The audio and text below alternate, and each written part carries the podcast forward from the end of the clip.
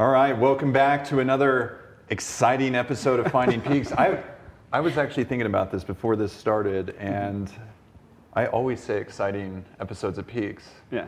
Like as if people are just Yeah, like just can't just can't wait. more Yeah. Brandon, more in the background. So I hope it's as exciting for you as it is for me uh, Right. at the end of the day. So uh, exciting episode. Uh, we talked about it a few weeks ago, or at least I promoted it. Uh, joined today with um, medical uh, team members uh, here at Peaks Recovery Centers, uh, Dr. Ryan Johnson, uh, MD, and he is our uh, medical director and director of nursing, Callie.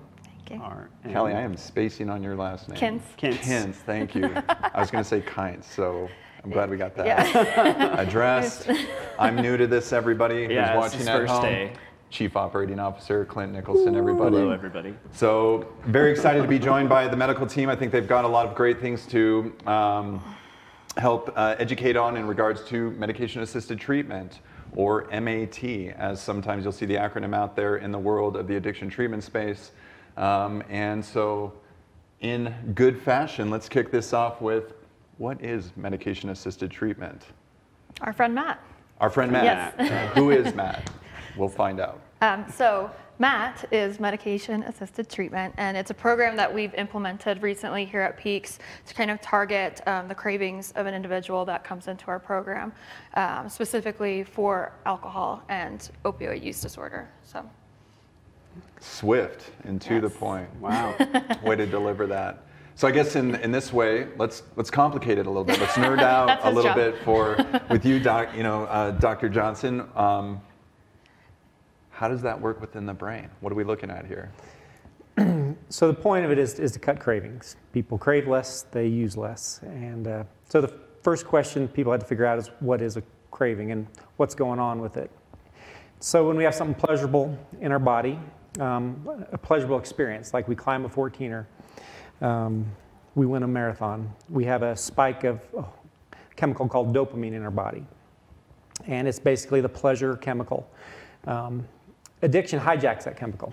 So it usually hovers, let's say, a range between 5 and 25. 25 is when you win the marathon, when you have sex, when you win the lottery. 5 is kind of what you need to get out of bed. Um, all, not all, but almost all chemicals that drugs of abuse cause that to spike irrationally high. It goes up to 100, something you can never get in real life. And that's why people love it. That's why they, why they go after it. Um, the medications that we use cut that craving. That cra- craving is a memory of that initial event of, of that drug use. And when we, when we have that memory in our brain, we actually have a spike of dopamine again. Just a little spike, but it's just enough for our body to completely remember exactly what it felt like. And we crave, and then we go back and we relapse. And the, so the medications are supposed to stop that. And so there's two, two different ways they can do that. Um, one is um, what Suboxone does, which is it replicates, it binds to that dopamine receptor in a way that keeps it from going up higher. Um, it kind of gives you a little bit of that satisfaction all the time, and so you don't get the big burst. And the second way is just by preventing that dopamine spike, and that's what the mal- medication naltrexone does. And they just work, work very effectively in, in different ways. Wonderful, beautiful explanation. That explanation. was great. Yeah, Yeah. I liked it. Yeah. Yeah. Box it up. Anything you that's wanna, a wrap. Any, right? You're welcome. Anything you want to sprinkle on top of that?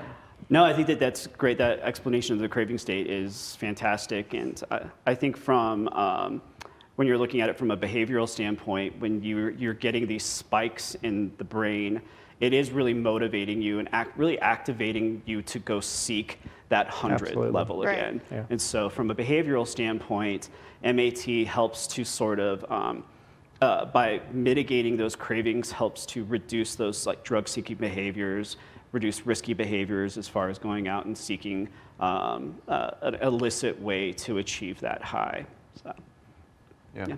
So, you know, for Peaks Recovery in particular, you know, going back two years ago or prior to uh, two years ago, so the first five years of our company, we, were- uh, we operated very similarly to the way that this uh, industry operates, that those things are, um, in a way, stigmatized because they were adding to the problem or seemingly adding to the problem, right? If we gave someone Suboxone, it's like, well, they're craving and now it's another drug and, Mm-hmm. you know, they're using it. So the cycle, you know, perpetuates in that regard. So we had pretty hardened philosophy about this. But I think that, you know, from, uh, you know, really the implementation of our detox and you guys coming on board in uh, early 2020 and moving away from that model, I think we've seen a lot of extraordinary things, you know, namely, you know, uh, lowered AMA rates, and we've been given a lot of insights to this. But one of the things that I think that we've done uh, a little bit differently, maybe than some other centers out there who are, you know, um, who are you know bringing MAT into their program, and we're not just treating it as an ambulatory thing. We're treating it in-house as an inpatient program, and so. Um, you know, maybe for the sake of time, just highlighting maybe you know alcohol use and opioid use. You know, where are we seeing the benefits of starting that and continuing it without dropping them off at sort of a cliff edge um, in regards to the effectiveness of MAT within residential and stabilization model of care? You want to do that? Sure. Well, I'm thinking back to um, two years ago when I came on board and we opened the detox facility um, in early 2020. And um, our model of care was very abstinent based at the time. You have a client that comes in, uh, maybe with an opioid use disorder. Um, they do their seven days of detox on Suboxone. And our thinking at the time was like, okay, they're done with their taper. So now let's start them on di- other different medications like antidepressants and start diving in um, with therapy and whatnot. And what we were seeing um, over time is just more post-acute withdrawal syndrome, uh, symptoms. And um, when they discharge out of our care, maybe the the rates of relapse, you know, because those cravings were so high throughout the treatment stay. And so really um, integrating MAT, we're able to control those cravings and um, follow them through their, um, their MAT treatment. And we're able to adjust those doses based on cravings too. The, um, the client has the opportunity to meet with a provider and talk about, you know, where they're at in their treatment and we can adjust as necessary. And then furthermore, with opening our IOP program this year, we're able to continue that MAT treatment through IOP, and that gives us the ability to um, more time to case manage them out and find them good resources in the community so that they can continue on this MAT treatment program for as long as they need. So I just think it's such a turnaround wi- that we went from abstinence based to more of a harm reduction model just because we did research within our own facility.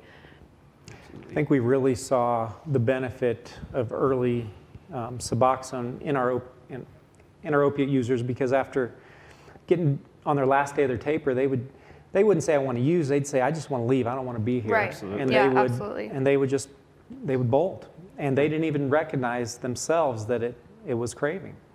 And so we found just doing a low dose of the Suboxone, two milligrams, four milligrams, um, was enough to keep them engaged in treatment throughout the stay. Absolutely. Yeah. And, it, and it helps to change that narrative that used to be, well, they're just not ready, right? Yeah. I think that that's what we would always go to, and the industry would go to back in the day is, uh, you know, you get somebody on day seven of their taper, and their, those craving states are so intense, particularly Yeah. with opioid users. Um, that they're just they're going to go they're going to leave because Mm-hmm. the brain is literally telling them to go use it's almost to a certain degree demanding that that happen and so when they would leave, they would pack up, go. And you know, I think in the industry up until that point in the abstinence-based world, there's this sort of mentality of, oh, they're not ready, they haven't hit rock bottom, you know, and, and so we kind would kind of throw our hands up in the air and say, well, hopefully they don't die uh, when they relapse and we get to see them again. And, And then now they- we see them a week after that, after we started, it, and they have hope for the first time ever. Right. And it's, Absolutely. it's awesome.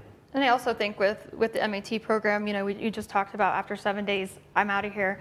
Um, the prevalence of fentanyl in our society Absolutely. is so huge. Um, somebody could do seven days of detox, those cravings are high, they go out and they use, and they, we don't know what's in the substance that they're using. Absolutely. And it could be fentanyl laced to the point where um, they could overdose, coma, and possibly die. So keeping them on this MAT program to control that um, risk of AMA and possibly using unknown substances is huge as well.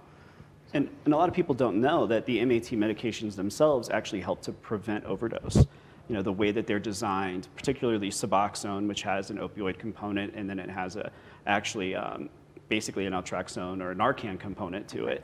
So it's, it does help to decrease the, the risk of overdose if somebody does use, in, ad- in addition to mitigating withdrawal symptoms, in addition to mitigating cravings. So it, um, it really is a, a really powerful medication that allows people to, again, because of you, you, you don't have those behaviors that go along with cravings, people start to live normal lives. You know, they get to actually go and start to build a life within society that allows them to um, be successful and, and, and be productive.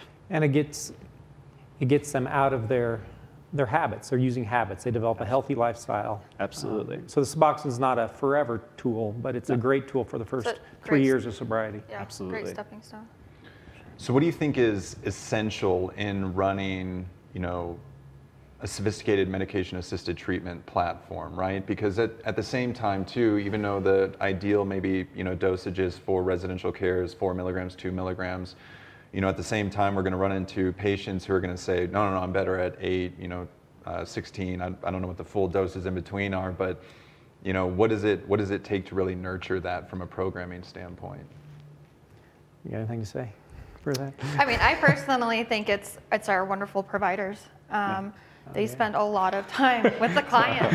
Uh, they meet with the clients multiple times a week, and they really check in and ask those difficult questions, and really allow the client to open up and say. Because sometimes people may downplay how they're feeling, right?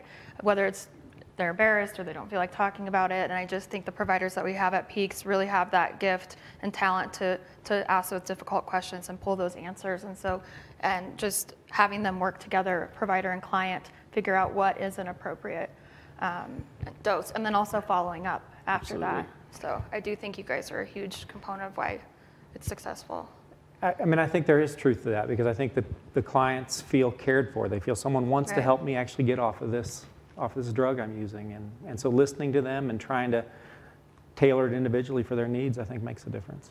Yeah, Yeah. that, yeah, I'm sorry. No, that, that tailoring component is Yeah. huge, and and the sort of recognition that when somebody is in a residential facility, that dose may actually be lower, and they may be sustained on a lower dose because there are a lack of stressors. Right, they're in a sort of bubble that allows them to really in those the very early stages of healing and stabilization. Once you leave that bubble, those stressors increase, and so those cravings will and triggers will naturally increase with it. So being able to meet with providers who will listen to the client and will be able to adjust those doses appropriately given the fact that you know life happens Right. you know and so and as life happens triggers cravings all of those things do increase and so i think being realistic about that and being able to have these sort of ongoing conversations in which there is a real um, it's interesting that a sophisticated mat program is really a relational mat program if you, when you get when it gets down to it Yeah, absolutely. Yeah. And um, you know, kind of in the the host seat, operating here, thinking of like, where do I want this to go? You know, in a way, because I'm I'm advocating for how not only um, addiction treatment centers can behave more responsibly, but in better engage with care and provide quality of care, not just access to care, but the word that's coming up for me certainly here is access to care. Having providers on site, dedicated medical staff members allows for that continuous access in a way that promotes quality over time.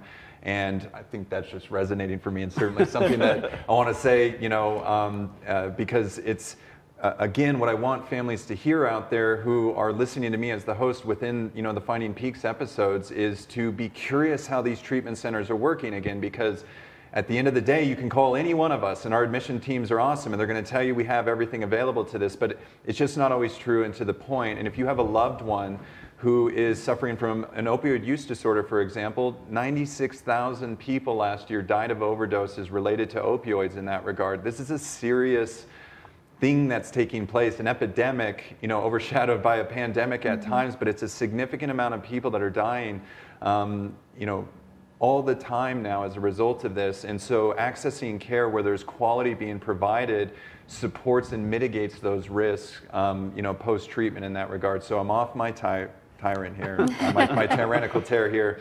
Uh, moving back into the into the episode here. So, so what are some of the, you know, we use Matt, or I think, I think we think about it a lot in terms of alcoholism or opioid, you know, use in that regard. So what are some of the medications that are used? You know, maybe we'll start with uh, alcohol and then move into opioids, and then, you know, what makes them uh, effective in that regard?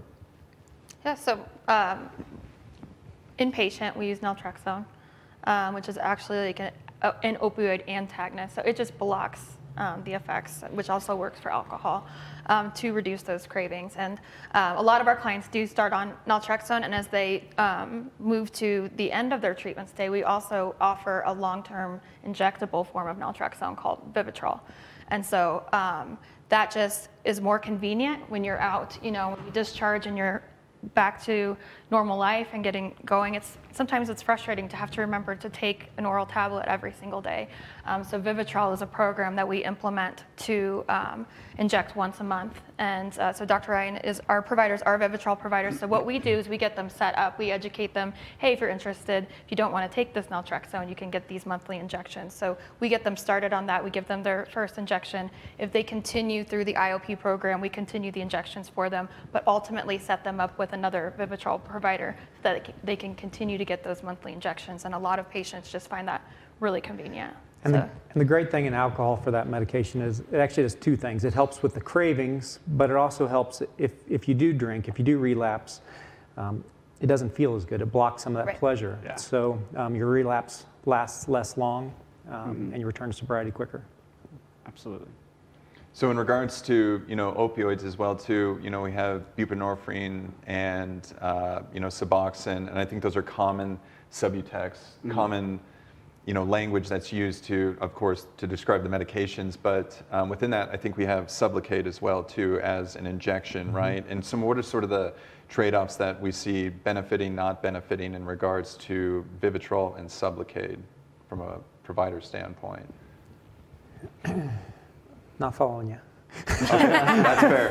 That's fair. So, uh, you. you know, um, I guess if there's insights that can be added to the the notion that right that you know we see hesitancy around Sublocade, right? Because it's an injection, lasts what two to four weeks, uh, depending on body size. Uh, Vivitrol works in a very similar way, three to four weeks, depending So on. So just a disadvantage to injectables is what you're asking. Yeah, or tension maybe that you're seeing when you're sitting with patients and the tension that arises versus, you know, Suboxone, Subutex taken, you know, daily, whatever the case might be, versus those sort of long-term regimens. You know, I think part of it is if there's any part of them that still wants to use, if they're only 99.5% sure, that 0.5% fights it Yeah. because they want to be able to get off and use again. And so it's kind of an early, early sign that they might not be fully in yet. Um, but additionally, that there's a huge cost difference. If your insurance doesn't cost doesn't cover it, it's absolutely not affordable by private pay. I mean, I think it's like thousand dollars a month for those those shots, uh, and the pill version is is reasonable. Um, so sometimes it's just a cost reason why we have to continue the pills. Um, sometimes the shots are too uncomfortable for people to want. I mean, it, it create, puts a little lump under your skin because Yeah. it, it's a depot, so the medication is there for a month and then just slowly dissolves. Um, but I think in, in all cases they work they work better. Um, And I- the, oth- the last thing is there's sometimes a pro- provider issue. If, if you're going back to Washington, we can't always find a provider we know is going to provide it where you, where you are. Yeah, the access to naltrexone and, and Suboxone we feel is a lot more prevalent when we when we're discharging and case managing somebody out versus injectables. Um, so there's an advantage versus a disadvantage to both. Yeah, absolutely. And there's and there's a I think also like a a behavioral component that's there as well, as far as what if Suboxone is better for you, or if no, or if Vivitrol and Naltrexone is going to be the better option for you. I think that different at different times in your treatment and at different places you are, as far as the commitment to sobriety, either one of those can be a better option. And I've seen them used really well together as well, where somebody does a Suboxone regimen, which the regimen is, the recommendation is a minimum of two years, actually. So three years has a tremendous amount of efficacy. Um, a year would be the minimum that we would ever really recommend, but typically it's a two-year regimen. And then after that time on Suboxone, then going to Vivitrol as another sort of way to, as a, almost like as a step down. Um, in, in the level of care and sort of managing uh, cravings and symptoms and almost giving another safety net there. Gotcha. So the enrollment period or the, the time that's needed, there is, I mean, I guess it's independent per individual, right? But at the same time, too, maybe what I'm hearing there as well, too, is just the concept of neuroplasticity and new neural pathways that support the healthier side of the brain with that supporting cast being, you know, Suboxone, Naltrexone, or otherwise. Um, so it, you know, so those are, those are big time frames, but are there any like identifiers to for which like you can look at, you know, year one, year two, three, or, or whatnot to say, yeah, this is this is a good point to kind of step off this and move into a different direction. So the, the only problem with the naltrexone, the Vivitrol, is it doesn't protect against overdose. Right. Um, so, s anybody who's using medications off the street Mm-hmm. with the, as much fentanyl as there is around, we, I, I'm not comfortable using the, pushing the, the naltrexone, Vivitrol in them. You want the protection that the Suboxone provides. Which is Um, the naloxone yeah. that blocks. Right. And you really, I mean, for those, you really actually want a, a, si- a s- uh, some level of stability when you're starting to engage in those medications. Because again, the risk is, there, there are added risks actually, even though it may be more convenient and it may, um, in the sense that it's a 30, you know, once a month kind of thing, but the, there are risks that um, definitely start to present if somebody is still actively using. Yeah. And so opioids and alcohol are, are in their use, um, can be very deadly, of course. Um, long-term use, um, even one-time use with fentanyl laced Yeah. within it.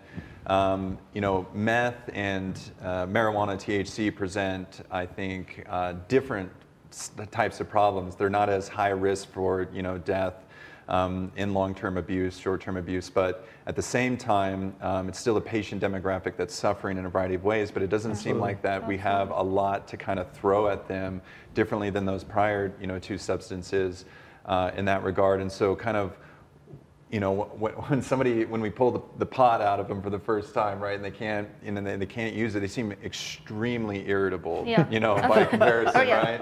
right? Um, and you know, maybe a meth user has to sleep it off, but they wake up irritable um, in a similar sense of things. And so, uh, it- you know, in that regard, it's not a harm reduction approach. Um, there's nothing significant in the way as far as you know, death being imminent, maybe on the other side. But you know, what are things that we're utilizing, you know, today that can support those individuals um, in a way in which they're vividly suffering in those early moments? So, I mean, that's kind of two separate questions. The, the marijuana, there isn't any FDA MAT medication for it. Um, we control their anxiety through medications, through therapy, and that helps because usually anxiety is a, is a trigger for the marijuana use. Um, gabapentin is commonly used as, as an MAT for marijuana. It's been shown to have a, a little efficacy. And actually, N-acetylcysteine, which is just a, uh, a supplement, has been shown in young kids to help um, with marijuana. Um, but as far as methamphetamine, cocaine, that, those are the medications, or those are the drugs that, that bump dopamine directly.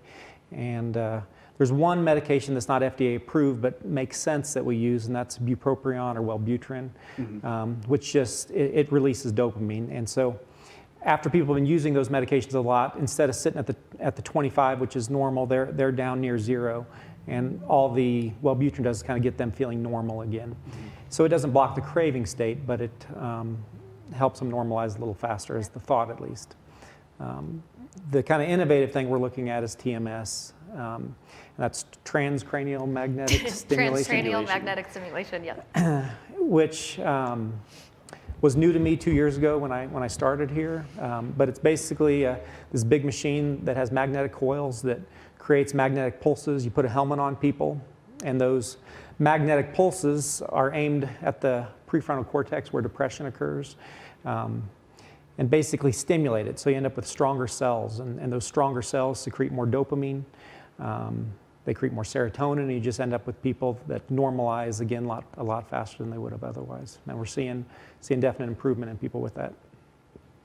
So one potential avenue then for innovation in regards to um, you know the methamphetamine users and marijuana users even Yeah. potentially, Uh, or just stimulant maybe. m- more stimulants, Okay. but Yeah, absolutely. for, as an MAT.